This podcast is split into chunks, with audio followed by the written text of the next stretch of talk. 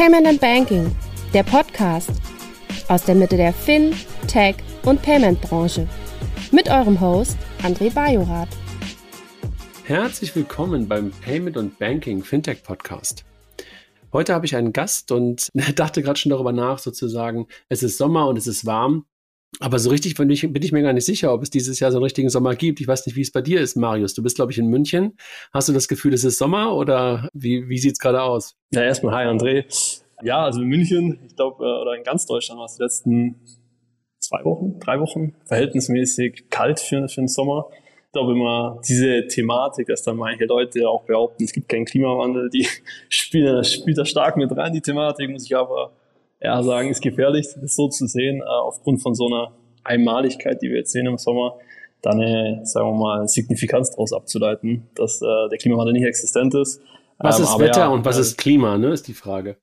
Das ist auch eine spannende Frage, die wir vielleicht ja. auch später im Podcast mal besprechen können. Wir haben da auch einen, einen Blick drauf, eine, eine, sagen wir mal, eine Analogie mit dem Finanzmarkt und dem Finanzklima, wenn man so will, auch. Kann man auch später nochmal drauf eingehen. Aber für mich ist der Sommer durchwachsen bisher. ähm, aber wir hoffen auf jeden Fall, dass er uns noch ein bisschen länger halten bleibt. Zumindest bis zum Oktoberfest dann. okay, das ist, ein, das ist eine Marke im, im Jahr, die mir wirklich so dermaßen egal ist wie nur was. Aber das ist natürlich als Münchner, das ist ja immer ein anderes Thema. Also, jetzt haben die Leute dich schon gehört, wissen aber gar nicht, wer du bist und ich habe dich gar nicht richtig vorgestellt. Und das ist eigentlich fast ein, fast ein bisschen ungerecht. Also, ich bin heute hier gemeinsam mit dir, Marius. Ja, Marius Siegert, ne? Und gar nicht der Jochen Siegert, der normalerweise immer ganz häufig hier mein Mitgastgeber ist, sondern ein Marius Siegert.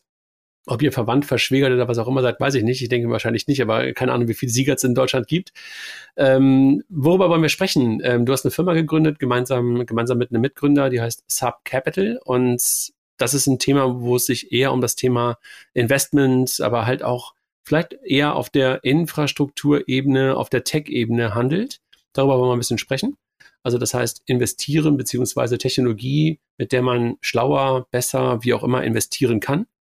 Und wir haben uns kennengelernt, äh, mal wieder irgendwie über ein Netzwerk und habe irgendwann mal euer Deck gesehen und dachte so, finde ich interessant auf der einen Seite und interessant jetzt nicht irgendwie so bullshitmäßig nett, sondern wirklich interessant, weil es halt gerade so eine neue, neuen Schwung, glaube ich, auch an, an Unternehmen gibt, die sich mit dem Thema investieren, möglicherweise auch das Wort sparen. Das wird ja gerade in Deutschland immer sehr häufig damit auch gleichgesetzt beschäftigen. Ihr seid einer von denen. Und als ich das gelesen habe, dachte ich, auf der einen Seite muss ich mich mal tiefer mit beschäftigen. Und für mich ist tiefe Beschäftigung immer ein Einstieg da rein, sehr, sehr gerne einen Podcast mit den Leuten zu machen, weil das ist ein Sprechdenken für mich, manchmal auch ein bisschen Sprechdenken für dich. Und aber bevor wir tiefer in euer Thema Subcapital und das, was ihr tut, warum ihr das tut, macht, sagt doch ganz kurz, Marius, wer bist du, was machst du?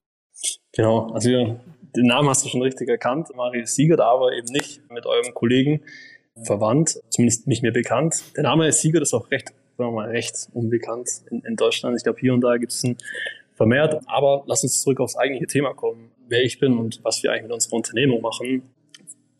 Ganz einleitend oder ganz gut passend zum Anfang ist da immer, wie ich überhaupt den Weg zu den Finanzmärkten gefunden habe. Das war damals, der eine oder andere Zuhörer kennt es wahrscheinlich auch, das Börsenspiel von der Commerzbank damals, der Traders 2011 fand es. Das war dann also sprich vor ja, gut 12, 13 Jahren hatte ich da das erste Mal ein Börsenspiel äh, gespielt oder sagen wir mal verschiedene Anlagestrategien mal, die es damals mit 16 Jahren gibt, verfolgt und hatte da dann, sagen wir mehr oder weniger die, die Passion für die Finanzmärkte für mich entdeckt, das, das Grundprinzip verstanden, was eine Aktie ist, was ein Wertpapier ist und hatte mich dann da ziemlich auf dieses Thema auch fokussiert in den jungen Jahren. Schon wurde dann auch früher im Freundeskreis mal häufiger als, als Nerd bezeichnet, was ich dann in so jungen Jahren, mit 16 war das, äh, da dann über den Finanzmarkt überhaupt erzähle und wo da die Zusammenhänge sind und es eben für viele, viele schwierig nachvollziehbar war. Ich habe da dann im Rahmen von meinem Studium mich weitergebildet in dem Bereich, hatte dann da Wirtschaftsingenieurwesen mit Schwerpunkt Informatik studiert in München und hatte da dann auch zusammen mit einem Freund Geld angelegt. Das war sozusagen ein Managed Account, wo wir einen Pool aus 200 Aktien hatten, die wir immer wieder gescreent hatten nach unterschiedlichen Kriterien und darauf basierend dann eben Anlageentscheidungen getroffen hatten. Das war im Jahr 2017 eben. Damals war sagen wir mal, der Finanzmarkt auch eine Einbahnstraße, in Anführungszeichen. Damals gab es auf jeden Fall ähm, eine Richtung, die war Norden. Und dementsprechend hat das Ganze auch dem Jahr 2017 nicht schlecht funktioniert. Und ich hatte dann meinem Studien, oder nicht Studienkollegen, sondern Studienfreund, dem Marc Schmid, unserem heutigen CTO, von, von dem erzählt, was wir, was wir machen und ihm auch von diesem Prozess erzählt, diesem schon quantitativ, also regelbasiert, dass wir hier sehr, sehr viele Kriterien überprüfen und dann eben darauf bisschen Anlageentscheidungen treffen. Und er eben die Idee hatte, hey, diesen Prozess, den können wir doch auch automatisieren. Und zwar automatisieren mittels Machine Learning. Heute nennt sich das Ganze weitestgehend KI. Und damals war das dann ja, für uns was, was, sagen wir mal, magisches fast schon, äh, was selbstlernende Algorithmen mit Finanzdaten anstellen können. Wir hatten da auch noch nicht so die Ambitionen, ein Startup zu gründen. Wir fanden einfach dieses Thema Finanzdaten, selbstlernende Algorithmen super spannend. Also Alpha kreieren für euch selber. In die Richtung, ja. So kann man sich das vorstellen. Ich glaube, die Vision war damals, eine KI zu haben, die vom, den ganzen Investmentprozess abdeckt. Also einerseits der Auswahl des Wertpapiers bis zur Orderplatzierung. Und damals war KI auch noch nicht so weit in dem Stadium, wo wir es heute sehen. Deswegen war das damals auch mal technisch eine andere Herausforderung. Und wir konnten dann im Studium da eben auch recht nah an der Universität immer alles, sagen wir mal, challengen, hatten mit Professoren Austausch, wie hier irgendwelche Illusionen sozusagen nachrennen oder ob das schon irgendwo Hand und Fuß hat, was wir machen. Sind dann 2020 mal nach Kalifornien geflogen vor Corona, im März 2020 war das damals und konnten dann feststellen, es war also nicht vor Corona, es war genau mit Corona. Ich weiß es noch genau, weil Februar war Karneval und da war schon Corona-Ansätze, aber ich verstehe, was du sagst. ja, in, in, in, das war spannend. In, in, den USA, als wir da waren, war keine Rede von Corona. Und ich ja. weiß noch, wie ich mit Freunden und ähm, Familie daheim telefoniert hatte, als, als wir in Kalifornien waren, waren alle höchst besorgt über Corona in Europa und in Kalifornien war ich das dauerte länger. ein Thema da. Genau, und dann mit einer der letzten Flüge sind wir dann nochmal zurück äh, nach Europa, bevor dann der Flugverkehr dann in die USA eingeschränkt worden mhm. ist. Und ja, sagen wir Gott sei Dank äh, auch nochmal, dass wir da halt nochmal den Weg zurückgeschafft haben. Sie hatten vielleicht einen längeren, teuren Aufenthalt im Silicon Valley gehabt, was auch nicht verkehrt gewesen wäre, aber finanziell damals am Ende vom Studium war das äh, auch teurer gewesen. Wäre. Nee, aber unsere Haupterkenntnis da war, im Silicon Valley wird auch mit Wasser gekocht. Also wir hatten da verschiedene Meetups auf Data Science Ebene, aber auch auf Business Development Ebene und konnten da dann feststellen, dass wir auf der technologischen Seite, was mit unseren Machine Learning Algorithmen und Finanzdaten aufgebaut haben, jetzt nicht so was wie ein Robo-Advisor ist, dass wir ähm, ein ETF-Portfolio haben, das auf einem Risikomaß, zum Beispiel dem Valued Risk basiert, daran dann sozusagen immer quartalsweise neu allokiert wird, sondern ist unser Ansatz eher das ist von einem, von einem Hedgefonds oder sehr, sehr quantitativ getriebenen Asset Manager, der eben so sehen wir das, das ganze System als komplexes System sieht. Da hast du die Analogie zu Beginn mit diesem Wetter oder Klima. Wir sagen eben, der Wetter ist auch ein komplexes System, äh, genauso wie der Finanzmarkt. Das Wetter lässt sich ja auch modellieren, zwar nicht für die nächsten zwei bis drei Jahre lässt sich das Wetter schlecht modellieren. In der Tagesschau ich auch nicht. In zwei, drei Jahren ist das Wetter so und so. An der Wall Street häufiger, vor allem im Retail-Bereich, werden Kursziele über 40, 50.000 ausgerufen für, für bestimmte Aktienindizes oder, oder Aktien. Und wir haben eben festgestellt, dass es dann doch wahrscheinlich Sinn macht, so diese Analogie vom Wetter auch zu übertragen auf den Finanzmarkt, den als komplexes System zu betrachten, sehr viele Daten wie Meteorologen das machen eben zu heben und darauf passieren dann eben kurzfristig immer zu modellieren, wo sich der Finanzmarkt hinbewegen wird. Das war, sagen wir mal, so die, die Kernidee 2020 dann.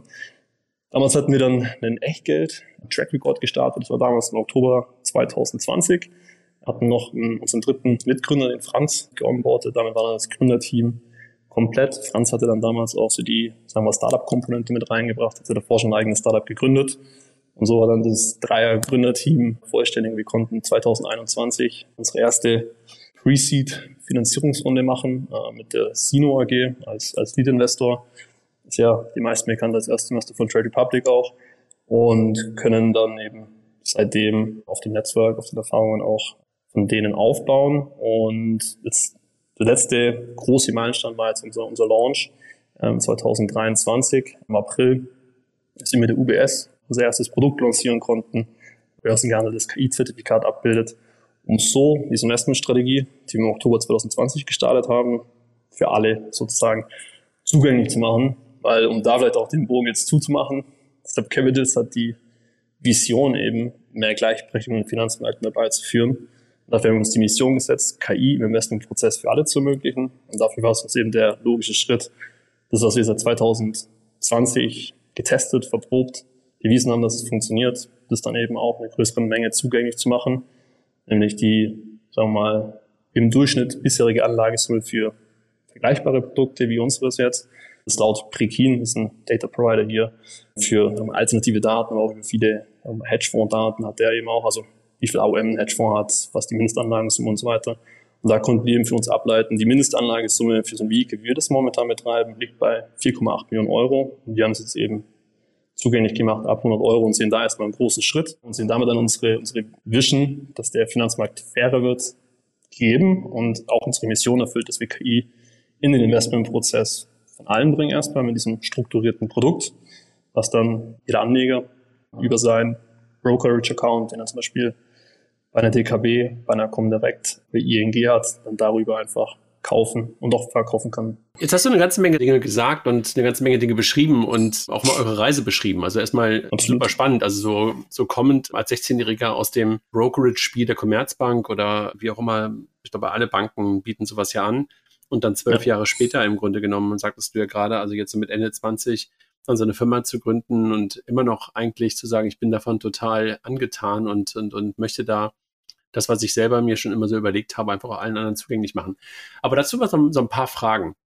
Was seid ihr? Also unsere Hörerinnen und Hörer sind ja halt irgendwie in der Regel Menschen, die aus der Finanzdienstleistungswelt kommen und fragen sich dann ganz oft so, was seid ihr? Also was macht ihr denn? Weißt du, so aus einer regulatorischen Sicht. Also habt ihr Lizenzen? Braucht ihr Lizenzen? Das ist so die, die erste Frage, was ihr seid. Und dann vielleicht auch die zweite Frage, was ist eigentlich das Produkt? Du hast gerade schon sehr viel beschrieben, was ihr macht mhm. und ähm, hast auch gesagt, jetzt ist das Produkt zugänglich und hast die UBS genannt. Also was gebt ihr selber raus? Welche Partner braucht ihr? Und so ein bisschen so die Frage, was ist das Ganze? Also nochmal auf, was seid ihr als Firma? Und was ist das Produkt, was ihr dort dann wem anbietet? Das ist ja auch noch eine Frage, wer sozusagen das Produkt, was ihr dort äh, gebaut habt oder vielleicht auch Produkte dann kaufen kann. Genau, das ist eine wie du erkannt hast, eine mehrdimensionale Frage, in die mehrere Richtungen abzielt. Und wenn man uns fragt, was wir sind, sage ich mal ein KI-Fintech. Das war ein KI-Fintech, was die Technologie den Finanzinstituten, die für die KI im Investmentprozess benötigen. Es hat jetzt in dem, sagen wir mal, ersten Produkt, wie du richtig erkannt hast, mit UBS, haben wir hier, sagen wir mal, klassisches Asset Management Thema, dass wir hier auch Lizenzen für benötigen, also sprich Anlageberatung, Anlagenvermittlung, die wir aufsichtsrechtlich erbringen unter einem Haftungsdach. Und das kann man als unser Flagship sehen. Also sprich, das hat einen großen Marketingwert oder Brandbuilding-Wert für uns, dass wir als kleines Münchner KI-Fintech in der Lage sind, mit einer großen ja, Bank oder einer der größten Banken der Welt, mit UBS eben zusammenzuarbeiten. David und Goliath und nicht David gegen Goliath sozusagen. Mhm.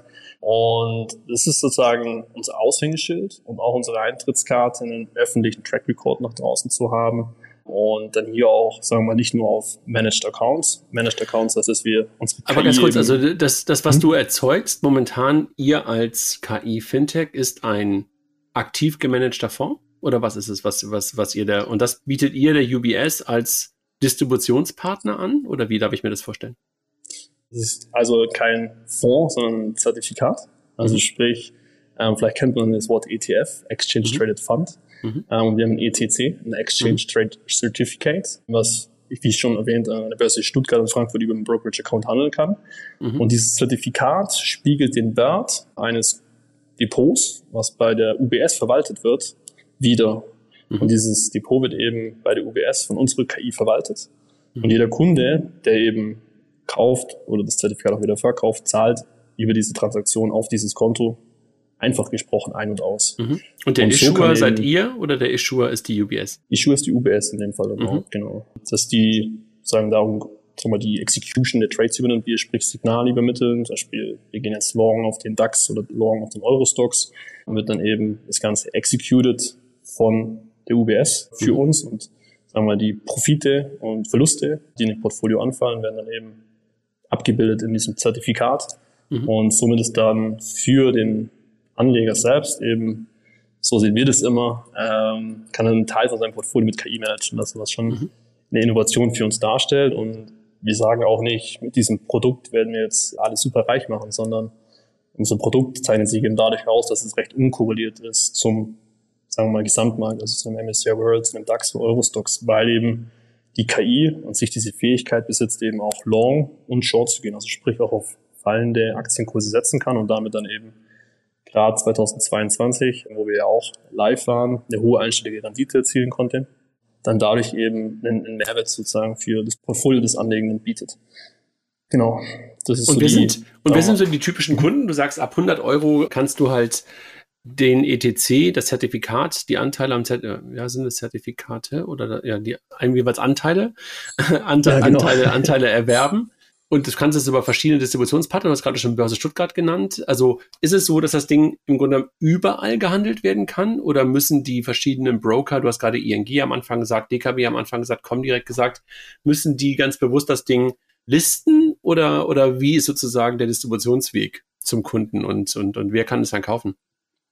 Genau, also jeder Broker, der eine Anbindung zur Börse Stuttgart oder Frankfurt verfügt oder eine Direktanbindung, over the counter nennt sich das auch, mhm. direkt zu UBS verfügt. Bei den Brokern ist unser Produkt per se handelbar. Mhm. Bei dem einen oder anderen Broker, was in der Emissionierungsphase ist, natürlich erstmal mit dem Broker sprechen muss, dass er auch bitte dieses Produkt listen, das wir aber mittlerweile ja, bei den allermeisten Brokern in Deutschland abdecken. Mhm. Die sagt selber auch, dass eben Neo-Broker, wie zum Beispiel jetzt eine Trade Republic oder Scalable, unser Produkt aktuell nicht anbieten was dann einfach an den Börsenplätzen dahinter liegt. Weil an, hinter einer Scalable steht ja die Getex, also die Börse München, und da ist unser Produkt nicht handelbar. Und bei Trade Republic ist es die Lang- und Schwarz Exchange, an der wir auch nicht verfügbar sind. Wir sind am Austausch mit beiden Parteien, ähm, versuchen da natürlich äh, unser Produkt gelistet zu bekommen, ähm, aber es wird sich zeigen, wie, sie, wie es dann ausgeht am Ende. Aber haben die, also ich habe ja immer so das Gefühl, dass zum Beispiel vor allen Dingen eine Trade Republic immer so das Ziel hat, eigentlich fast nur passive Produkte zu haben.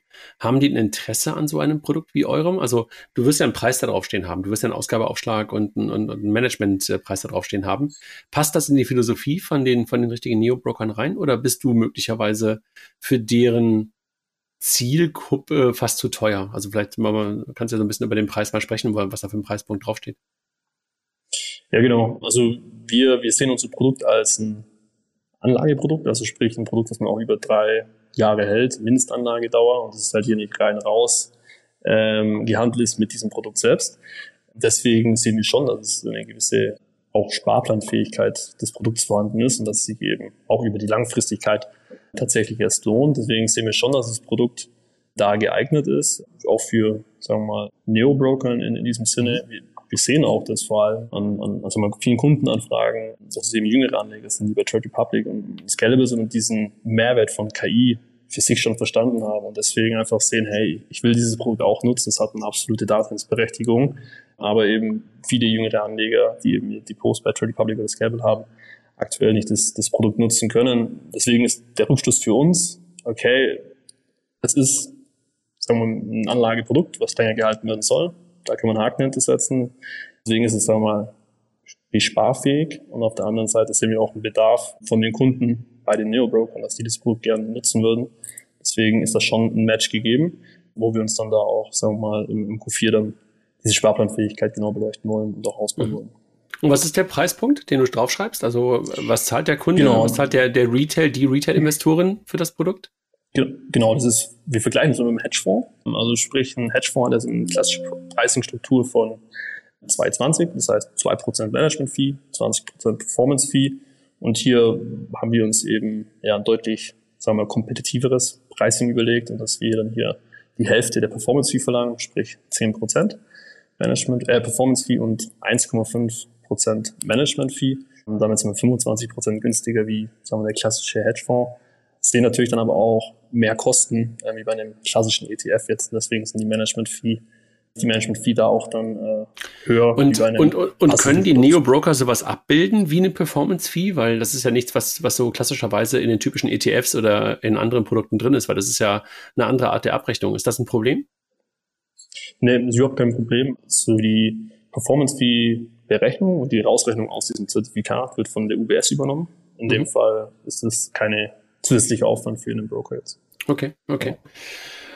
Ja. spannend. Und wenn du jetzt darauf guckst, also ich meine, das ist jetzt gerade ein Produkt, was ihr, was ihr gemacht habt, ja? Also bleibt es bei dem einen Produkt oder wirst du mehrere Produkte machen, weil du sagst, okay, wir vertikalisieren das oder, oder also vertikalisieren meine ich, wir setzen Themenschwerpunkte oder, oder in welche Richtung entwickelt ihr euch mit euren Finanzprodukten? Also lassen wir über das Thema Technik nachher nochmal sprechen, dass man das ja möglicherweise auch white labeln kann und dergleichen, aber wenn du auf die Produkte guckst, wie viele Produkte glaubst du braucht ihr oder wie viele Produkte wollt ihr rausbringen? Weil du willst ja damit Geld verdienen und dann damit vielleicht auch die zweite Frage, wo bekommt ihr Geld? Bekommt ihr für AOM Geld? Bekommt ihr für jeden Trade Geld? Also vielleicht ähm, das, das, das verbunden miteinander. Wie viele Produkte und, und wie verdienst du damit Geld?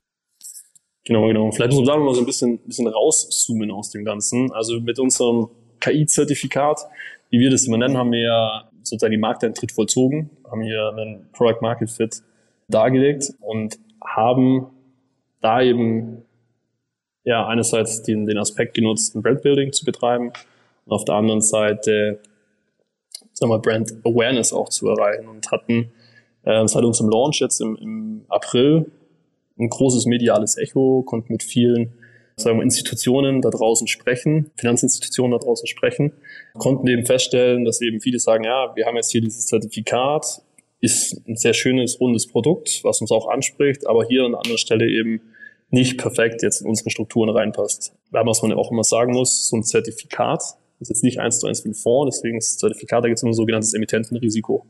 Sprich, wenn die UBS insolvent geht, ist das Zertifikat wertlos. Und genau, und das ist beim ETF und bei anderen Fonds halt nicht so, weil es kein Sondervermögen ist, ne? Genau, genau. Da gibt es zwar wieder andere Formen, bei ETFs geht es teilweise auch dann wieder, aber grundsätzlich auf jeden Fall ist das mal so ein, so ein Ding.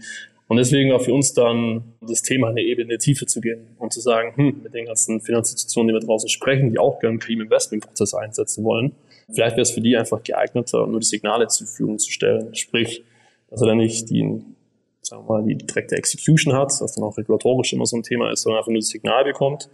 Was, das Signal kann ganz verschiedene Formen annehmen, zum Beispiel jetzt DAX Long oder Deutscher Aktienmarkt Long oder Short und kann dann dieses Signal wiederum einfach in seine Infrastruktur einbauen. Ähm, und Den Portfolio Manager zur Verfügung stellen und dergleichen meinst du einfach sozusagen als eine genau. weitere Data Source, als eine weitere Quelle der, der Inspiration und, und, und Daten, okay? Mhm. Genau, genau, genau, genau. Dann haben wir das sozusagen, wir nennen das Ganze immer AI as a Service. Also mhm. sprich, er kriegt KI as a Service in Form von Signal geliefert und hatten da jetzt in ungefähr 40 Gesprächen mit unterschiedlichen, sagen wir mal, Asset Managern, was Family Office sind, Eigenhandelsfirmen zum Beispiel auch sind, oder auch größere Asset Manager, haben wir jetzt einen Prototyp entwickelt, auf der eben ein Asset Manager sein Portfolio analysieren kann, indem er es hochlädt, dann ein Optimierungsziel auswählen kann, zum Beispiel ein Sharp Ratio, also ein Risiko-Rendite-Profil, was erhöhen wir für sein Portfolio, oder den Drawdown, also den maximal zusammenhängenden Kursrückgang, kriegt das Ganze in eine Simulation abgebildet und dann auch die Execution angeboten von diesen Signalen, die eben sein Optimierungsziel, eben ein erhöhtes Sharp Ratio oder einen besseren Drawdown ermöglichen. Und dadurch gehen wir eben, was wir für uns festgestellt haben, auf diese Needs von Finanzinstitutionen ein, die eben keine Kapazitäten im KI-Bereich haben und sagen, hey, es ist ein spannender Bereich hier, äh, KI. Gab es auch eine Studie von äh, Goldman Sachs jetzt kürzlich, die hatten berichtet, ähm, dass mittlerweile von den Russell 3000 Unternehmen 16 Prozent KI in ihren Earning Calls ähm, erwähnen, versus vor vier Jahren waren es gerade noch ein, zwei Prozent, was dann auch indiziert, hey, auch auf institutional Ebene findet diese Adoption jetzt zu KI-Applikationen statt. Und es macht natürlich auch keinen Halt vor Finanzinstitutionen oder Finanzdienstleistern in diesem Sinne. Und da sind wir auch so die Nische. Wir sehen, ah, da gibt es Asset Manager draußen, die wollen es nutzen, haben nicht diese Kapazitäten und könnte natürlich die Kapazitäten interner selber aufbauen, was sehr kostspielig ist und was auch sehr langwierig ist, ist das entsprechende Personal zu finden. Und dann, wie es häufig bei so KI oder Data Science Projekten ist, ist der Ausgang oder der Erfolg auch nicht garantiert, sondern es ist ein längerer iterativer Prozess, durch den man durchgeht, um dann am Ende ähm, sagen wir, Ergebnis zu erhalten. Und da sind wir in dieser Abkürzung, dass Asset Manager mit uns KI in den Investmentprozess bringen kann, über unsere Plattform, die ich jetzt gerade beschrieben hatte, mit den vier Schritten, den Upload, das Optimierungsziel auszuwählen, Simulation und dann die Execution und das Monitoring, dass dann damit wir einen wirklichen Mehrwert schaffen für auch größere Institutionen, die eben nicht geeignet sind für unser KI-Zertifikat, weil es eben, sagen wir mal, gewisse Strukturen mit sich bringt, dieses Zertifikat, dass wir dann eben über diese Plattform Signale providen können und das Ganze eben dann auch auf einer weltweiten Ebene. Also sprich, wir können dann, sagen wir mal, Signale auch liefern nach Singapur oder in die USA, was, sagen wir mal, mit unserem UBS-Zertifikat ein bisschen schwieriger ist, dass jetzt ein Asset Manager aus Singapur oder aus den USA unser Produkt kauft, weil es hier deutlich, deutlich, sagen wir mal, engere Restriktionen von den Finanzbehörden gibt. Verstanden, aber was ist denn, was ist denn sozusagen das, wo euer, wo dein Herz schlägt? Ist es dieses B2C eher B2C-mäßige Business, den Leuten die richtigen Produkte anzubieten, die Finanzprodukte anzubieten? Oder ist es das, jemanden Dritten davon zu überzeugen, euer Produkt irgendwie zu nutzen, um daraus wieder Produkte zu bauen? Also was seid ihr? Seid ihr B2C oder seid ihr eine B2B-Guys? Ich sehe das immer, ich sehe das immer, ich sehe das immer so ein bisschen äh, mit den Beispielen von, von, von PayPal oder, oder LinkedIn. Ja, die hatten auch im, im B2C-Bereich begonnen. Also hatten da, ich sage mal, ihr LinkedIn war, also es gestartet eben nur für, für B2C-Kunden. Und haben sich dann eben auch im Laufe der Zeit Richtung B2B entwickelt und hatten dann eben hier auch, ich wir haben letztens die Zahlen angeschaut, mittlerweile sind es 60 Prozent aus dem B2B-Bereich bei PayPal und 40 Prozent aus dem B2C-Bereich und ähm, bei, bei, bei LinkedIn ist es sogar 85 Prozent, mittlerweile aus dem B2B-Bereich. Wir haben diesen, wie, wie, du, wie du meintest, diese Passion, dieses Produkt zu bauen für Retail-Investoren. Das ist auch, was uns nach wie vor antreibt, diese Gleichberechtigung im Finanzmarkt und sagen, hey, hiermit geben wir allen die Möglichkeit, KI im Investmentprozess wirklich einzusetzen und haben damit eigentlich auch B2B-Kunden angesprochen, wenn man sich mal so anschaut, weil ab 100 Euro heißt natürlich auch für Family Offices, die dann davor zum Beispiel nicht in den Fonds investieren konnten, weil das Mindestanlagevolumen 4,8 Millionen war. Auf einmal können sie hier ab ein paar Euro investieren und haben das dann hier auch, sagen wir mal, mit diesem KI-Zertifikat mit UBS, wie wir immer sagen, haben wir auch B2B-Kunden mit in den Produkt mitschwimmen. Die haben natürlich größere Tickets gelöst. Und nicht ja, aber du hast, also, sorry, wenn ich unterbreche, aber, aber, aber, aber mhm. du hast B2B-Kunden, die eigentlich nur, eigentlich, also ein, ein B kauft bei dir das Produkt, was du, was du ja jetzt machst, wenn du halt Signale verkaufst, ist ja was anderes. Da bist du ja ein Software-Provider, da bist du ja kein Finanz, absolut, äh, absolut, kein, absolut. kein Finanzprodukt-Provider mehr, sondern du bist wirklich dann da, dass du sagst, okay, ich biete dir möglicherweise APIs an und über die APIs kommen Signale und äh, dann, dann stellt sich ja dann auch eine ganz andere Frage. Dann stellt sich ja irgendwann die Frage, bist du dann überhaupt noch ein Produkt oder bist du ein Feature und wer kann dich möglicherweise dann, wenn du ein Feature bist, auch vielleicht irgendwann mal ja sozusagen so featureisieren, weißt du, was ich meine, ne? Also kommt dann ein Aladdin oder was auch immer um die Ecke und ist dann plötzlich auch AI, KI äh, fähig und dann sagt der Portfolio Manager, boah, zwei Systeme, bin ich ganz sicher. Vielleicht nehme ich dann doch irgendwie, auch wenn es vielleicht irgendwie, ah, fünf Prozent schlechter ist, wobei das natürlich bei Portfolio Management fünf Prozent schon immer sehr, sehr relevant ja. ist. Aber du weißt, was ich meine, ne? Also manchmal äh, ist ja dann einfach sozusagen die, die Trägheit, äh, die dich, die dich dahin bringt. Deshalb war die Frage, seid ihr eine Software-Company? Seid ihr eine Tech-Company? Natürlich benutzt ihr Tech, natürlich benutzt ihr Software, aber das ist eine andere Art von Sales, eine andere Art von Monetarisierung auch. Heute wirst du ja Geld verdienen, wahrscheinlich über Assets under Management. Du wirst ja Verwaltungsgebühr bekommen. Irgendwo kriegst du einen Spread davon. Die, die, die UBS wird was bekommen, du wirst was bekommen. Aber wenn du halt Software-Signale verkaufst, hast du ja möglicherweise ein Subscription-Modell, was ganz anders ist. Ne? Deshalb, deshalb frage ich so, was seid ihr? Was ja. seid ihr von eurer, von eurer Passion? Ja, genau. Also das ist eine sehr, sehr gute Frage. Also ich glaube, von der, Überzeugung sind wir, dass wir in dem B2B-Modell, also sprich, dass wir jetzt die Signale providen, AI as a Service anbieten. Da sind wir wirklich, dass wir das Skalierungspotenzial sehen. Dafür brennen wir aktuell auch gerade und sehen eben, dass es da dann auch sagen wir, möglich ist, dieses One Billion oder eine Milliarde an AUM in einer, sagen wir mal, ja, in der Anlagedauer, sagen wir mal jetzt von den nächsten drei bis sieben Jahren irgendwo, die dann auch zu erreichen. Die sehen wir halt über, über, über B2B, über diese Plattform als Service Provider sozusagen aufzutreten und da dann nicht sozusagen jetzt unser UBS-Produkt auf eine Milliarde an, an Assets under Management zu skalieren, sondern eher eben über B2B-Partner mit Asset Managern, die wieder sagen, hey, ich sehe einen Mehrwert, KI einzusetzen, nutz eure KI, um Effizienzsteigerungen bei den Unternehmen vorzunehmen. Also zum Beispiel effizient, indem ich halt besseres Sharp Ratio, Time Underwater, Drawdown und, und so weiter habe. Und, und, und, und, und ist der KPI, und ist der KPI, der dich dann interessiert, auch AUM oder ist es ein anderer, wenn du Signale verkaufst? Genau, es ist ein anderer, auf jeden Fall. Ja, ne? Es ist ein, ist ein anderer, absolut. Es ist die, nicht mehr, sagen wir mal, AUM-driven. Bei AUM-driven ist es dann immer, sagen wir mal, auch Asset-Management-driven. Wir sehen uns da mhm. auch nicht als Asset Manager, sondern eher mhm. als als Service Provider dann, mhm. ja, der dann die, die Technologie beliefert, aber dann haben wir die Execution, das Regulatorische dann tatsächlich beim Asset Manager bleibt, wo er auch seine, mhm. sagen wir mal, Kernkompetenz dann meistens hat. Ja.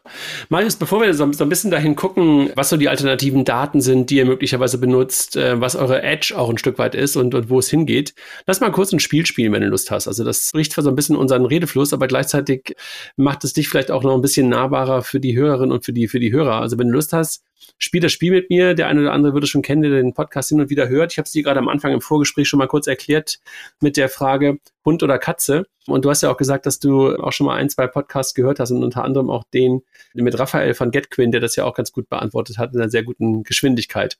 Wie ist denn genau. das bei dir? Hund oder Katze? Hund. Cash oder Karte? Karte. Angestellter oder Entrepreneur? Entrepreneur. Konzern oder Startup ist dann äh, hinfällig. Startup. Startup. Planen oder machen? Beides wichtig. Machen. Machen. Slack oder Jira? Slack. BaFin oder SCC? BaFin. EZB oder FED? EZB. Hufeld oder Branson? Branson. Lindner oder Scholz? Christian. Altmaier oder Habeck? Habeck. Giro oder Debitkarte? Giro. Tappen oder swipen, also das heißt Karte durchziehen oder drauflegen? Tappen. iOS oder Android?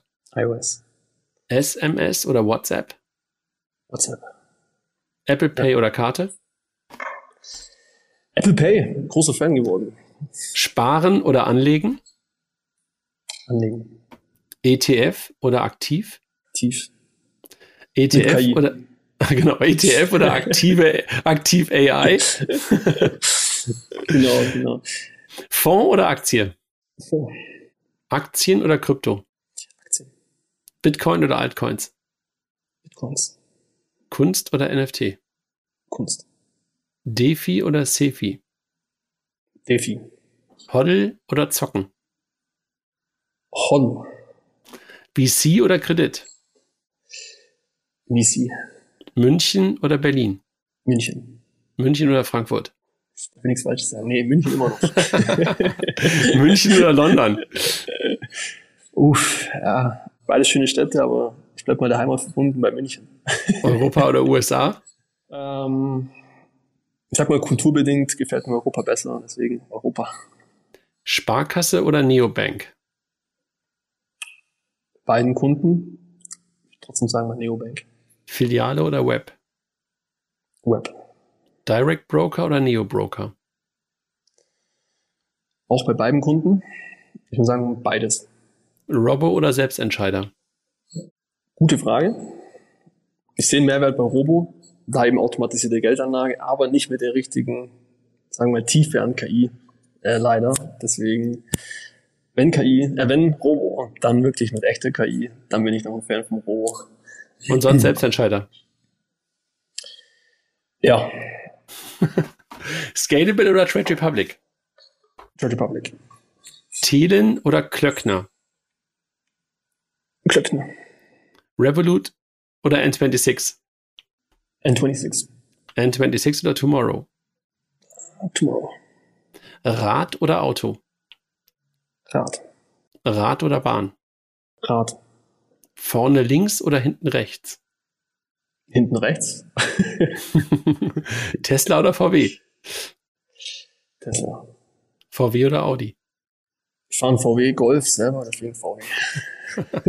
Handelsblatt oder FT? Ah, FT. Gar kein Geld oder strategischer Investor? Gar kein Geld. Bei Rot oder Gelb? Bei Gelb. Rot oder Grün? Grün. Schwarz oder Rot? Schwarz.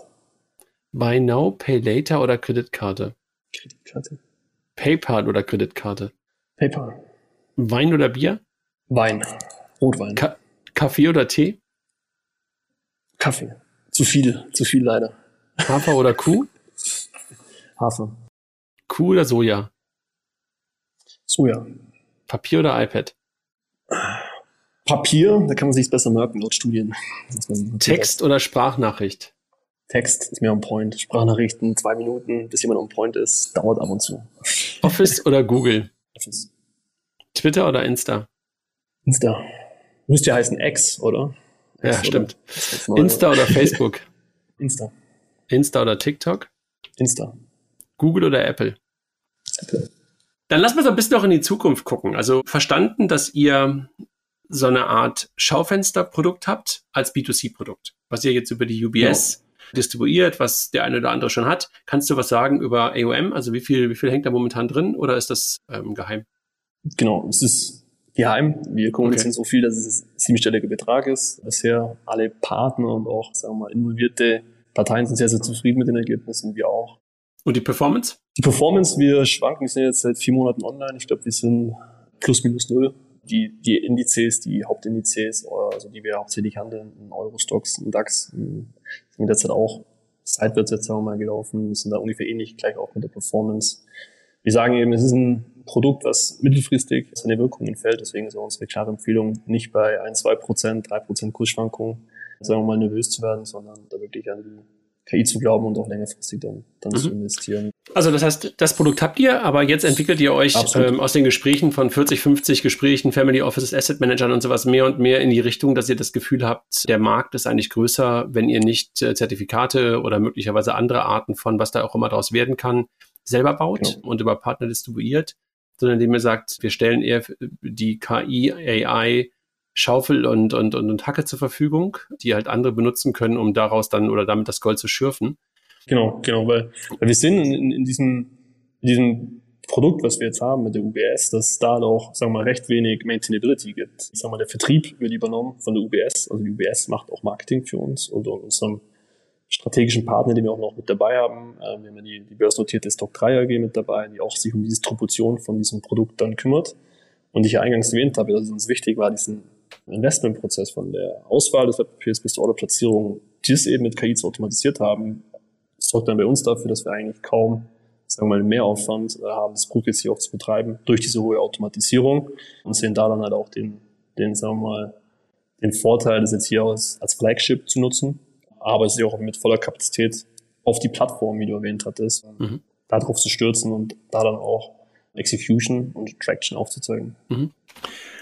Wenn du, wenn du darauf guckst und darüber nachdenkst, was eure Edge ist, was sind denn eigentlich die alternativen Daten, die ihr heranzieht, wenn du sie nennen kannst, wenn sie nicht so alternativ sind, dass die so schon fast ein Geheimnis sind? Weil du, du, du musst ja, ja irgendwoher, musst du ja mehr erzeugen. Also das sogenannte Alpha, was ja im Asset Management immer das ist, wonach alle suchen, wirst du ja aus irgendwelchen Daten, aus irgendwelchen Ableitungen, aus irgendwelcher Technologie heraus ableiten wollen. Aber was sind die Daten, die du mehr hast, die du anders benutzt als andere? Genau, also vielleicht einmal grundlegend, was für Daten wir verwenden und was wir dann sozusagen als alternative Daten bezeichnen mhm. würden. Also wir screenen eben ungefähr 1000 Aktien und Indizes und das auf Intraday-Basis und dazu eben Preis, Volumen, Marktdaten im Allgemeinen. Das ist sozusagen dieses Marktdatenthema, was wir adressieren. Also ich glaube auch schon die, die meisten Robos aufhören, Intraday sich Daten überhaupt anzuschauen. Die meisten schauen sich im End of the Day Tage an und, und das ist dann ausreichend für die ihre Analyse. Auf der zweiten Ebene dann eben Nachrichtenquellen. Hier decken wir 100.000 Nachrichtenquellen weltweit ab. Eine Financial Times hatten wir ja gerade in unserem Spiel schon. Aber auch eine Handelsblatt wird abgedeckt, auch Crunchbase, also sagen wir mal Tech-Blöcke. Und daraus dann eben eine Nachrichten zu Unternehmen, zu Indizes, die daraus anfallen.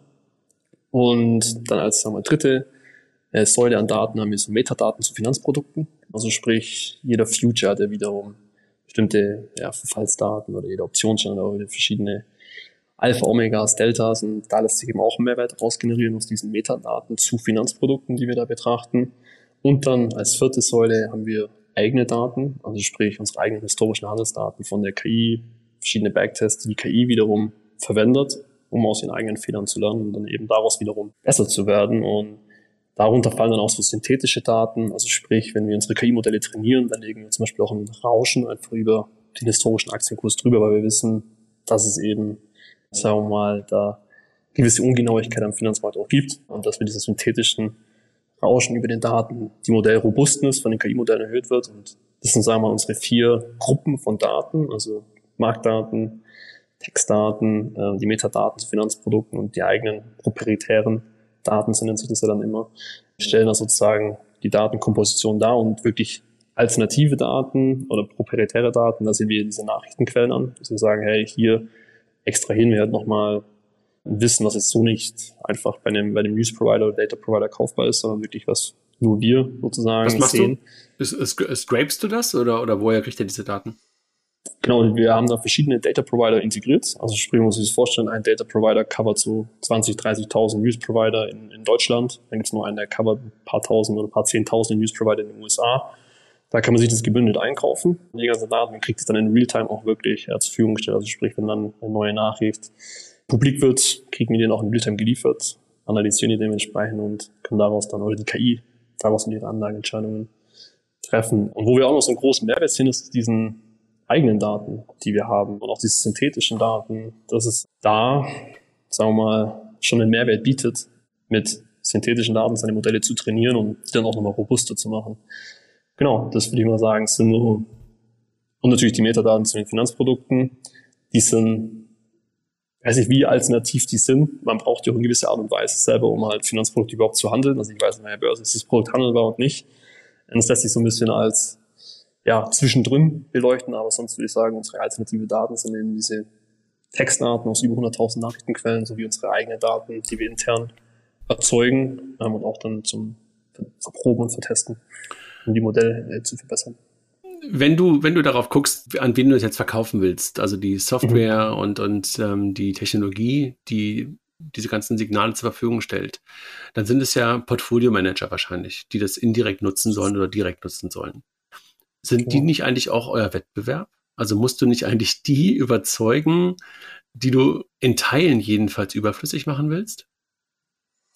Ja, ich glaube, man will die zum Teil überflüssig machen, weil bei uns ist auch immer die Vorstellung, was, also ganz einfach gesprochen, ich will niemandem zum nahe treten, aber was macht ein, ein Equity-Analyst zum Beispiel, ein Sentiment-Analyst, der analysiert den ganzen Tag Nachrichten, liest verschiedene Geschäftsberichte, aggregiert sozusagen Informationen packt die zusammen in den Bericht und stellt die zum Beispiel dem Portfolio-Manager zur Verfügung. Und der Portfolio-Manager trifft dann aufgrund von dieser Entscheidung, aufgrund von diesen Informationen eine Anlageentscheidung. Und wir sagen eben, ja, genau dieses Spiel, dieses Aggregieren, das Extrahieren von Informationen aus Daten, ist doch genau das, was eine KI sehr, sehr gut beherrscht mittlerweile schon. Und es ist nicht so, dass wir sagen, liebe Finanzinstitute, liebe Asset Manager draußen, stellt euer Team aus, sondern wir sehen es eher so, als Ergänzung, als Effizienzsteigerung, dass ich noch mehr AUM irgendwo aggregieren kann und managen kann mit weniger Personal und so die ganze Effizienz der ganzen Unternehmung auch zu steigern.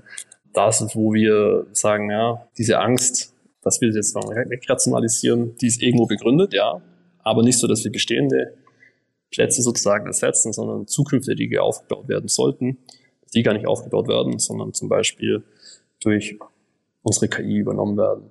Und deswegen sind wir dann nicht direkt im Wettbewerb, sondern eher so der Partner, der dann auch in Zukunft, sagen wir, die sichere Anwendung von KI für den Asset Manager ermöglicht. Klar sind wir auch Wettbewerber international, die, die, sagen wir mal, ähnliche Vorgehen, Vorgehensweisen wir verfolgen. Ähm, aber ja, das war mal also das, das Thema, dass wir die bestehenden Asset Manager ähm, das nicht als Konkurrenten sehen, sondern eher als Partner. Na gut, die Asset Manager verstehe ich, aber du musst ja teilweise die Portfolio Manager, die das ja eigentlich heute tun, das meinte ich ja gerade damit, die sind ja teilweise diejenigen, die du in Teilen überflüssig machst, ne? dass du das dem Asset Manager auf der Meta-Ebene klar machen kannst, ist schon klar, aber äh, du wirst natürlich schon ein paar Leute möglicherweise dann versuchen, überflüssig zu machen, die halt heute diesen, diese Sachen machen. Das meinte ich gerade eher mit, dass du vielleicht die dann in Teilen überzeugen musst, ne? Ja, das stimmt schon. Das stimmt schon. Aber meine Argumentation war ja dann eher so, dass wir nicht ihn setzen, sondern den von morgen, den, den Portfolio-Manager, den sie heilen müssten, wenn sie mehr AUM aggregieren und noch weiter ja. wachsen wollen und dann eben den ersetzen müssen. Deswegen, ich glaube, spannender Punkt, von dem du ansprichst. In den Gesprächen bisher habe ich es nicht so, nicht so erfahren, dass das von die Frage über den, über den eigenen Arbeitsplatz jetzt aufkam. Aber auf jeden Fall ein großes Interesse. Auch, sagen wir mal, dass von den Portfolio-Managern selbst das Potenzial erkannt wird auch. Was wir sind ja schon ein bisschen länger in der ganzen Branche, ist 2017 war das so in den 2020, also vor ChatGPT einfach gesagt, war das noch nicht so. Da war nochmal die Skepsis auch nochmal höher, weil dieser, ich nenne es immer gerne diesen iPhone-Moment für KI. ChatGPT, den gab es eben erst jetzt äh, Ende 2022 und davor war das ein Thema, klar, ich glaube, KI war schon länger ein Thema mittlerweile jetzt auch, aber da war wirklich dieses, dieser iPhone-Moment, dass ein Added Value durch KI entsteht und wirklich der Mehrwert direkt durch ChatGPT festgestellt werden kann. Ja. Und das hat dann nochmal dazu geführt, dass da sagen wir mal, eine größere Akzeptanz da ist. Aber jetzt ich noch nicht in den Gesprächen äh, mitbekommen habe, dass der Asset Manager, äh, nicht der Portfolio Manager in dem Sinne dann direkt Alarmglocken geschlagen hat, dass er das Gespräch abbrechen muss, dass, weil sein Arbeitsplatz gefährdet ist. Äh, so war es noch nicht. Ne? Ja, verstehe ja. schon. Aber äh, du weißt, was ich meine. Ne? Manchmal ist es ja so ein bisschen so, du, du, du sprichst mit Leuten, die, wenn sie dann anderthalb Schritte weiterdenken, sich dann darüber im Klaren sind, dass sie möglicherweise gerade von dem Ding so richtig hart getroffen sind. Ne? Aber verstanden. Absolut. Sag mal, absolut, du, hast, absolut. Du, du, hast gerade schon ein bisschen davon gesprochen, dass es ein paar Wettbewerber auch gibt und das ist gerade in unserem Halbsatz angedeutet, aber möglicherweise kannst du was dazu sagen. Was ist denn heute dein, dein Wettbewerb? Also neben dem, was wir jetzt gerade schon, was ich auch ein bisschen versuchte gerade zu stressen, neben dem normalen Portfolio Manager. Aber was sind denn ähnliche Player, so wie ihr? Sind es die BlackRocks mit, mit, mit, mit ihrem, mit ihrem Aladdin oder sind es andere Anbieter, die gerade in diesen Bereich reingehen? Genau. Also ich will nicht sagen, dass es ein BlackRock ist, im Aladdin, sondern eher andere Fintechs, die eben auch keinen Investmentprozess bringen wollen. Sprich, das auch als Service anbieten wollen über eine Plattform und eben auch sagen, hey, wir, wir helfen euch, KI-Investmentprozess einzusetzen und damit eben eure Effizienz zu steigern. Und da beim Namen zu nennen konkret ist zum Beispiel Craft. Das ist ein Asset, äh, ein Asset Management Fintech, genau das richtige Bezeichnung, Fintech aus Südkorea. Die sind auch von der Softbank gefundet, ich glaube 120 Millionen Euro. Konnten die einsammeln, die sie eben auch in diesem Bereich angesiedelt haben und ähnlich wie wir eben auch erstmal so eine Flagship, ein Flagship-Produkt rausgebracht haben, bei denen man es eben kein ETC, Exchange Trade Certificate, sondern ETF den sie da gebracht haben, wo eben die KI selektiv die Unternehmen für diesen ETF immer auswählt. Und sagen wir mal, der ist da anzuführen, wo wir aber erst sehen, sagen wir mal, der penetriert hier gerade den, den asiatischen Markt, der europäische Markt ist dann noch recht unberührt von Craft. Da gibt's noch einen interessanten, ich sag mal, es ist nicht die direkte Kon Konkurrenz, sondern eher ein, sagen wir ein indirekter Competitor aus den USA, der nennt sich Numerai. Wenn vielleicht dem einen oder anderen Zuhörer hier Jim Simmons mit dem Renaissance Technologies Hedgefonds bekannt ist oder Medaillenfonds ist ja im Endeffekt und Rentec die Firma dahinter. Das sind das eben Kollegen, die eben damals auch mitgewirkt haben bei, bei Rentec und jetzt eben Numerai, einen, einen anderen Hedgefonds, auch im KI-Bereich äh, gegründet haben, wo es eben darum geht, dass die Crowd, also sprich, das kann jeder Data Scientist da draußen kann ein Modell entwickeln, basierend auf den Daten, die die bekommen und dann können diese Modelle wiederum Vorhersagen machen und im gesamten Ensemble dann entscheidet, die KI des Fonds sozusagen, wohin das Geld des Fonds allokiert wird. Das hat bisher sehr gut funktioniert. Also auch ein Paradebeispiel KI im Investmentprozess eingesetzt werden kann, um positive Returns zu erzielen. Ich sage mal noch ein Competitor, den man nochmal erwähnen sollte, der jetzt auch eher das geht, was wir machen, also sprich die Technologie. Provided ist Boosted AI aus Kanada, ähm, auch eine, eine ganz schöne Finanzierungsrunde eingesammelt und kümmern sich eben genauso wie Kraft oder Subcapitals in, in Europa wie wir eben damit äh, Asset Manager und Finanzinstitute mit KI auszustatten. Tiffin, ich sage mal der letzte, den ich da noch, noch nennen will, Tiffin.ai ist auch ein amerikanisches Unternehmen und die haben zum Beispiel auch eine größere Corporation mit JP Morgan gestartet. Ähm, das ist die Asset Manager von JP Morgan und die Portfolio Manager von JP Morgan, die Software von Tiffin AI auch in dem täglichen Arbeitsalltag jetzt einsetzen, um eben mhm. Effizienzsteigerungen mhm. in den ganzen haben und sehen da schon eine Adoption im Endeffekt jetzt auch von größeren Playern oder von größeren Finanzinstituten KI nicht nur, sagen wir mal, auf Pitch Deck zu, zu schreiben und zu claimen, sondern auch wirklich da Hand anzulegen und KI wirklich anzuwenden. Und was ist das Ziel, wenn du darauf guckst? Ich meine, du hast ja wirklich echt einen langen Atem, wenn du von dem 16-jährigen Schüler, der halt das Planspiel Börse oder wie auch immer das hieß, mitgemacht hat, bis jetzt ja. guckst, hast du schon eine lange Journey hinter dir und eure Firma ja auch schon vor relativ langer Zeit gegründet und mit nach dem Studium 2020 und jetzt ist 2023. Wo seid ihr denn in fünf Jahren? Was ist das Ganze? Also was seid ihr? Seid ihr dann übernommen worden von irgendwem oder habt ihr eine riesen Company aufgebaut, eine riesen Softwarefirma aufgebaut? Wo siehst du euch, wenn du, du wirst ja ein Pitch Deck, ähm, habe ich ja vorhin auch schon gesagt, natürlich auch ja. haben. Aber was ist das, was du deinen Investoren auch gerade erzählst? Also du verkaufst es innerhalb der nächsten drei Jahre an ABC oder ist der IPO das nächste Ding? Also wo läuft's hin? Ja. Bei uns ist es ganz klar die IPO das Ziel. Unsere Claim ist bis 2030 in nahezu jedem Investmentprozess zu vertreten zu sein. Und dafür sehen wir eben der verschiedene Schritte noch nötig ist bis 2030. Einerseits, ich glaube, ich gehe viel Richtung Explainable AI in nächster Zeit, dass wir hier Vorreiter werden wollen, diese KI-Modelle wirklich erklärbar zu machen, dass eben viele, was wir auch in Gesprächen festgestellt haben, ein oder andere Asset Manager abwinkt, weil er sagt, KI ist eine Blackbox für ihn. Verstehe ich nicht. Was kann ich damit anfangen? Was geht rein? Was geht raus? Das ist alles nicht nachvollziehbar. Und hier wollen wir eben wirklich Pionierarbeit nochmal leisten, hier diese Modelle erklärbarer machen, um auch zu einer höheren, ähm, sagen wir mal, Akzeptanzrate in der Asset Management Industrie in Deutschland und Europa zu finden. Wir sehen diesen Weg proprietäre Daten und proprietäre Modelle auch als sehr zielführend, also sprich eigene Daten anzuhäufen im Unternehmen, weil wir sehen eben Data as an Asset. Also Daten werden zunehmend Asset. Man sieht die Entwicklung mit diesen Sprachmodellen, dass die ein oder anderen Community-Foren sich auf oder sagen wir mal, was dagegen haben, dass jetzt ChatGPT die ganzen Daten jetzt zieht, damit Modelle trainiert. Und da merkt man schon, dass ein Thema aufkommt, dass Daten ein Asset werden und wir uns da eben auch stark aufstellen wollen und unsere Plattform dann auch in Zukunft sagen, sehen, dass hier viele Asset Manager Daten auch bereitstellen, die wir wiederum nutzen können, um eigene Modelle und eigene, sagen wir mal, Datensätze dann auch zu kreieren, mhm. die uns dann differenzieren von, von Competitors.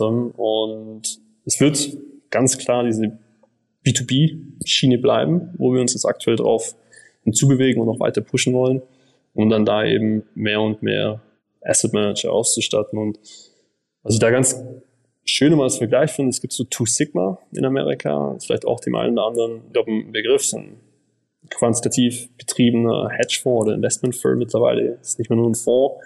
Ähm, und dass wir sagen, hey, das gibt es in Europa in dieser Form nicht. Und wir würden eben uns irgendwo in die, in die Richtung bewegen, das Two Sigma für Europa zu werden. Ähm, und damit uns eben in einem ganz hohen, sagen wir mal, ganz weiten Ausblick dann auch damit zu beschäftigen, was wir machen, wir predikten komplexe Systeme, den Finanzmarkt, wie ich eingangs erwähnt hatte. Und da auch mal den Bogen zu machen mit dem Klima, wenn ich im Endeffekt Wirtschaftszyklen vorhersage, das ist vergleichbar mit dem Klima. Also ich sagt Rezession, Boomphase etc., das ist ja das Klima und wir versuchen eben das Wetter, beziehungsweise ähm, die nächsten kurzfristigen Periode für die nächsten ein bis drei Tage. Und dass wir dann da halt auch sehen, dass es nicht nur auf dem Finanzmarkt anwendbar ist, wenn ich komplexe Systeme vorhersagen kann, sondern auch hört sich jetzt vielleicht ein bisschen zu weit oder zu groß in die Ferne an, aber dass man, wenn man so komplexe Systeme wie zum Beispiel der Klimawandel an sich auch sehr komplex ist und dann da natürlich auch in solche Bereiche, sagen wir mal, unterstützen kann, sagen wir mal, den Klimawandel besser zu modellieren, zum Beispiel aber auch den, den, das Stromnetz oder unseren Strommarkt äh, hier zu unterstützen dann in solchen Bereichen. Im Endeffekt geht es uns darum, wir sind Tech-Provider, wir können komplexe Systeme recht gut modellieren, um das dann irgendwo nach draußen zu bringen aktuell, auch bis 2030 ist der Fokus, sagen wir mal, auf, auf, auf Financial Technology, auf, auf Asset Management, B2B zu bedienen. Wir sehen eigentlich die Anwendung von sagen, unsere KI-Applikation, um komplexe Systeme zu modellieren, dann in einem wesentlich größeren Spektrum noch, um da jetzt einen Punkt zu machen, wo wir hinwollen.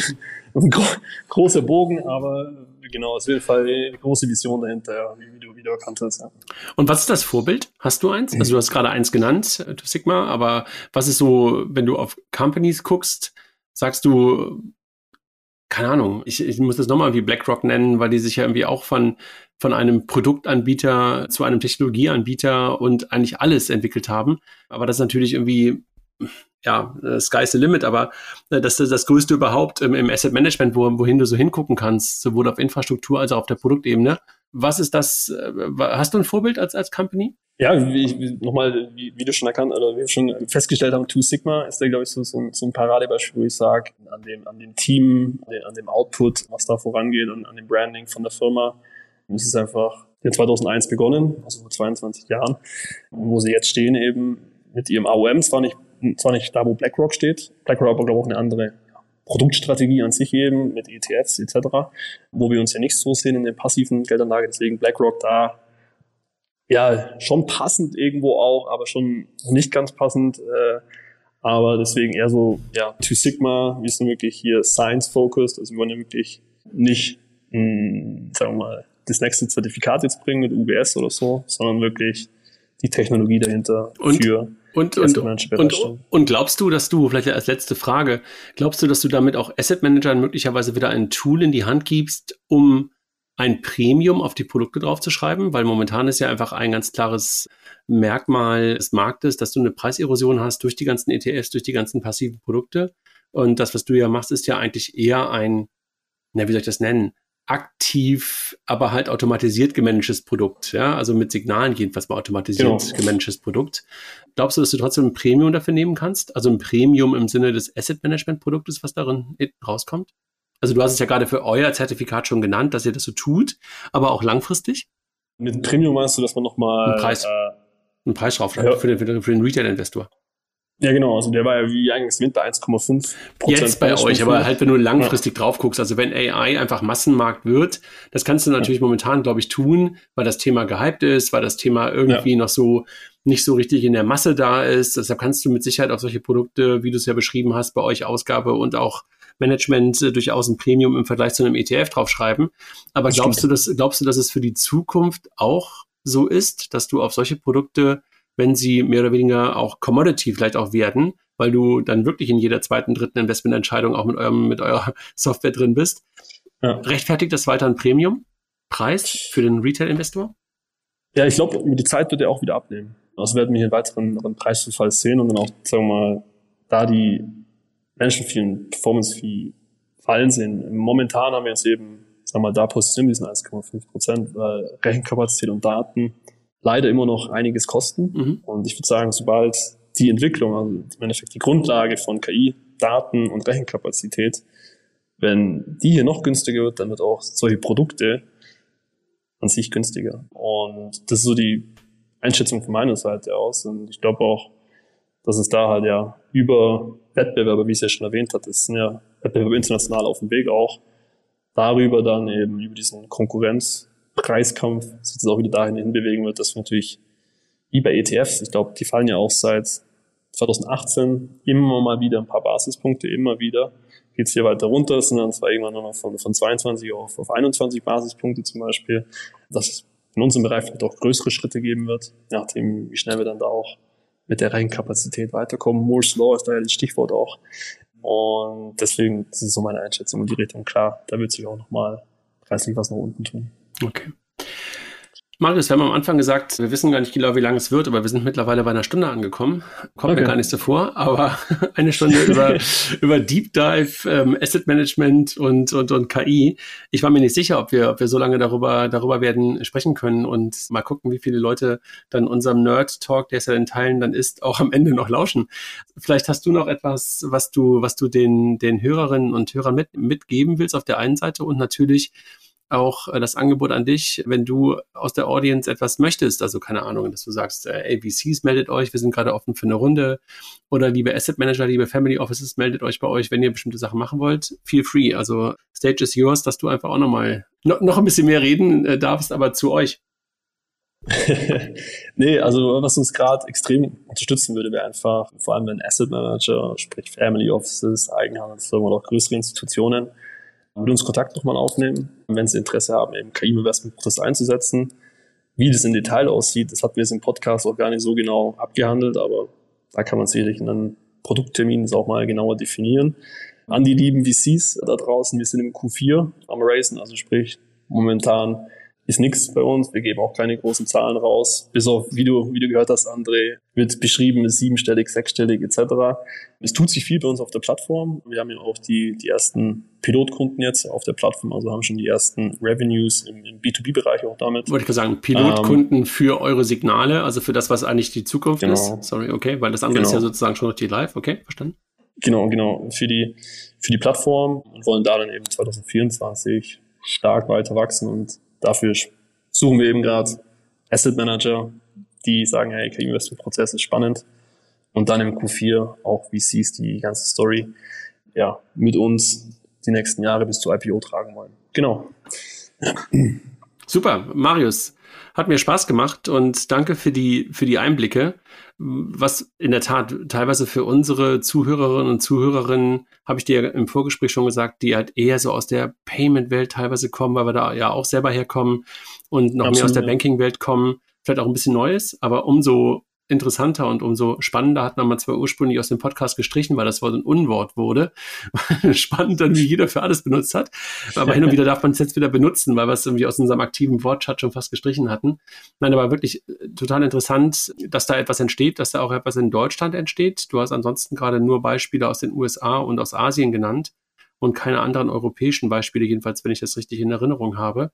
Und ich freue ich freu mich ja immer darüber, wenn wir halt dann auch Player haben, die in solchen Themen, die gerade auch auf so einem Hype-Cycle drauf sind, gute Player haben, auch gute Player, die schon Traktion haben. Das hast du ja gerade schon gesagt, auf der einen Seite mit eurem ähm, Schaufensterprodukt, aber halt auch mit eurer Infrastruktur, nenne ich es mal, bei Plattform ist auch wiederum so ein Buzzword, die ihr halt anderen zur Verfügung stellt, um halt Signale zu erzeugen. Das freut mich. Freut mich, dass es das aus München heraus passiert und drückt euch, drück euch natürlich die Daumen und ähm, vielen Dank für deine Zeit. Ich bedanke mich bei dir, André. Und ja, vielleicht kriegen wir es ja nochmal nächstes Jahr hin, übernächstes Jahr mit einem Update. Würde mich auf jeden Fall freuen nochmal hier im Payment Banking Podcast dabei zu sein. Du bist nicht der Erste, der, der wiederholt, äh, Wiederholungstäter ist. Also wir haben auch, also auch aus deiner Welt, also deiner Welt im Sinne von Investments, also vielleicht dann doch nochmal ganz kurz einen Satz. Ganz so wenig haben wir das ja doch nicht gemacht. Also eine Trade Republic zum Beispiel haben wir von Anfang an begleitet. Die haben auf einem Bankathon, den wir damals von, von Figo gemacht mhm. haben, damals mhm. den ersten Preis gewonnen und dann waren die mehrfach bei uns im Podcast. Und Erik von Scalable war schon mehrfach hier. Damals ja. die ganzen Robo-Advisor, hier die Vamos, wenn du dich an die erinnerst, waren schon hier. Die Liquids damals hier. Christian Schneider-Sickert, glaube ich, ja, heißt genau. er, ne? Sickert, da habe ich auch noch fast, fast Siegert auch wieder. Genau, Sickert, der, der, der, war schon hier. Also der ähm, Quirin Schmidt, Karl Matthäus war schon hier. Also wir haben ja. durchaus das Thema Anlage, das Thema Investment äh, dann doch häufiger hier, als ich das möglicherweise jetzt gerade am Anfang so dargestellt habe. Also insofern darfst du gerne als Wiederholungstäter wiederkommen, wenn es News gibt, gerne. Äh, natürlich auch sonst, wenn wir nochmal irgendwie Deep Dive äh, machen wollen und vielleicht, wir haben ja auch so ein paar andere Leute noch bei uns in der Runde, wie ein Raphael zum Beispiel, der dann viel technischer in solche Themen reingehen, reingehen könnte, als ich das kann. Ich bin ja immer auf so einer oberflächlichen Ebene kann ich das technisch vielleicht noch gerade so einschätzen, aber das macht dann vielleicht auch dem einen oder anderen Spaß, mal darüber nachzudenken. Nochmal vielen Dank und freue mich, wenn ihr weiter Gas gebt und wenn wir uns dann in der Tat irgendwie in absehbarer Zeit mal wiederhören. Ich danke dir. Danke dir. Die Ehre auf meiner Seite. Bis dann. Ciao, ciao. ciao, ciao. Tschüss.